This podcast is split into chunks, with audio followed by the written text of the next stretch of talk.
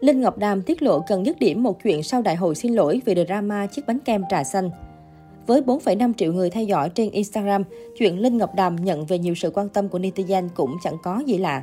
Hồi giữa tháng 11 vừa qua, gái xinh còn được chú ý nhiều hơn nữa khi là người mở đầu đại hội xin lỗi của hội bạn Thiều Bảo Trâm sau khi Hải Thú comeback. Và mới đây, Đàm Tổng bất ngờ chia sẻ một đoạn tin nhắn với người chị nào đó về chuyện xin lỗi. Trong đoạn tin nhắn, khi người chị này nhận xét rằng nếu với tính chất bất cần của Linh Ngọc Đàm trước đây, cô nàng sẽ sẵn sàng cự cãi. Tự dưng em thay đổi thành người biết xin lỗi vì muốn giữ lại cuộc sống bình yên mình đang có. Trong cái rủi lại có cái may. Điều này chứng minh em đang có quá nhiều thứ không muốn đánh mất.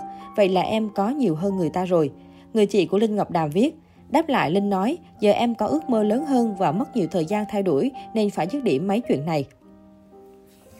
Dù không nhắc chính xác sự việc nào, nhưng những tin nhắn của Linh Ngọc Đàm và người chị vẫn khiến netizen liên tưởng ngay đến lời xin lỗi vì drama bánh kem trà xanh cách đây không lâu.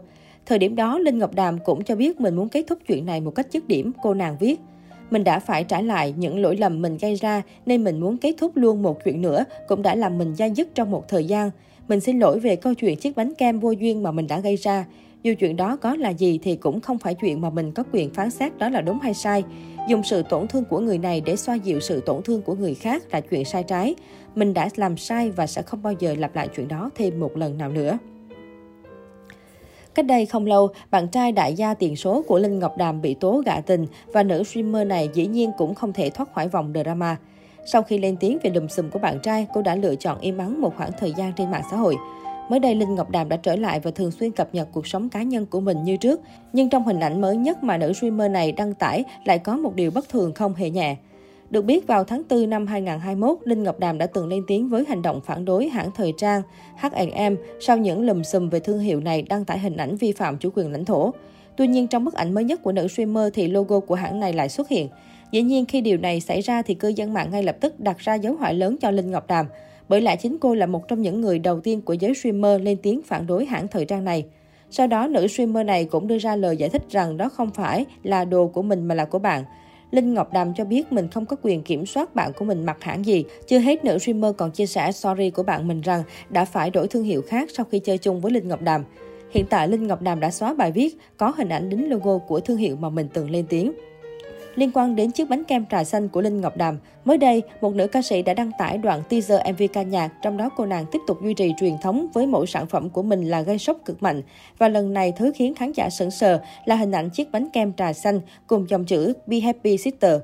Không cần phải nói thì ai cũng biết nữ ca sĩ này lấy cảm hứng từ chiếc bánh thị phi gây nên siêu drama liên quan đến Linh Ngọc Đàm và chuyện tình cảm của một cặp đôi vì biết.